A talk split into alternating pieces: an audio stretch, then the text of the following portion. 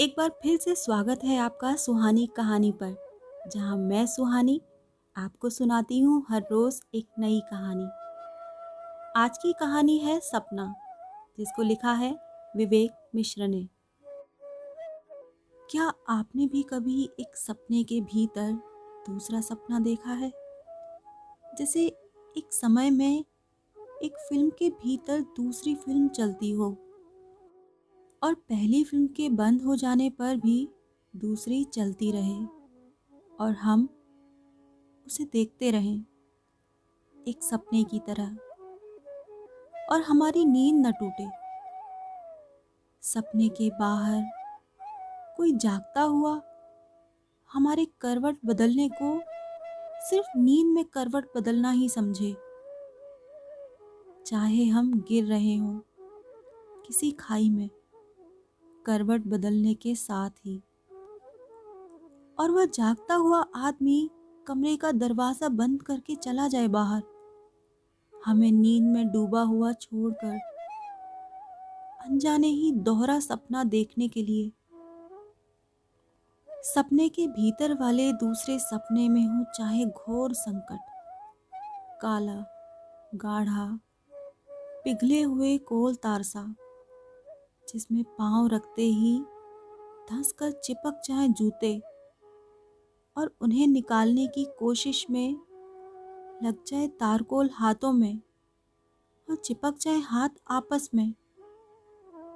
न हो किसी तरह अलग एक दूसरे से। फिर कोई धीरे धीरे कई टंकियाँ उड़ेल दे पिघले हुए गरम तारकोल की और वह आ पहुँचे।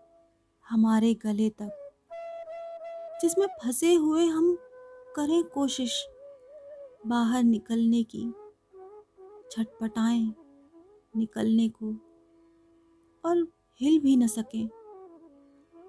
जैसे गाढ़ी चाशनी में फंसी हो कोई मक्खी, खूब भिन भिनाए और भिन भिनाती रहे, तब तक, जब तक मर न जाए।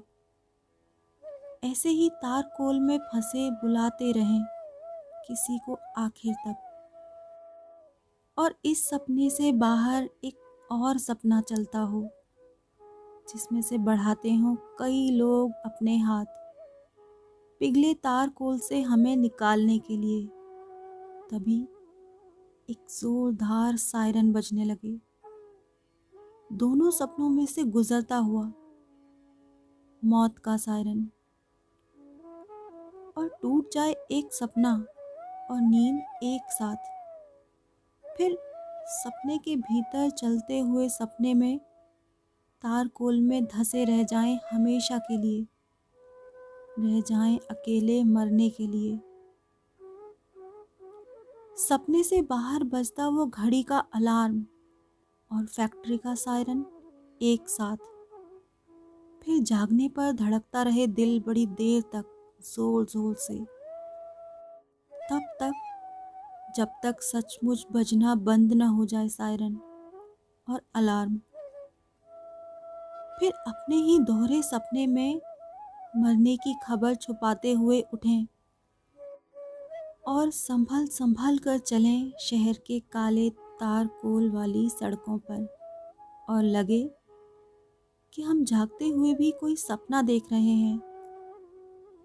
कई परतों वाला सपना, जिसमें पिघल रही है सड़कों की तार कोल और चिपक रहे हैं आने जाने वालों के जूते। कभी भी धस सकते हैं पाँव, पर नींद है कि टूटती ही नहीं।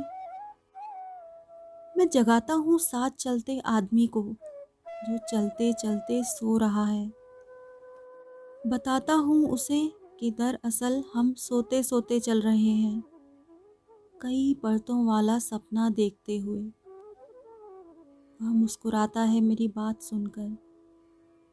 फिर अपने भीतर वाले किसी सपने में चला जाता है। ये था सपना, जिसको लिखा था विवेक मिश्र ने। ये कहानी पढ़ते हुए मुझे बिल्कुल ऐसा लग रहा था जैसे मैं कोई कविता पढ़ रही हूँ। ज़िंदगी की कविता। आशा करती हूँ आपको भी ये पसंद आई होगी। अगर आप चाहते हैं कि मैं आपकी पसंद की कोई कहानी सुनाऊं तो आप उसे लिख कर या उसका पीडीएफ या link Suhani Kahani two two at the rate Gmail पर भेज सकते हैं। मिलती हूँ अगली कहानी में। तब तक के लिए विदा।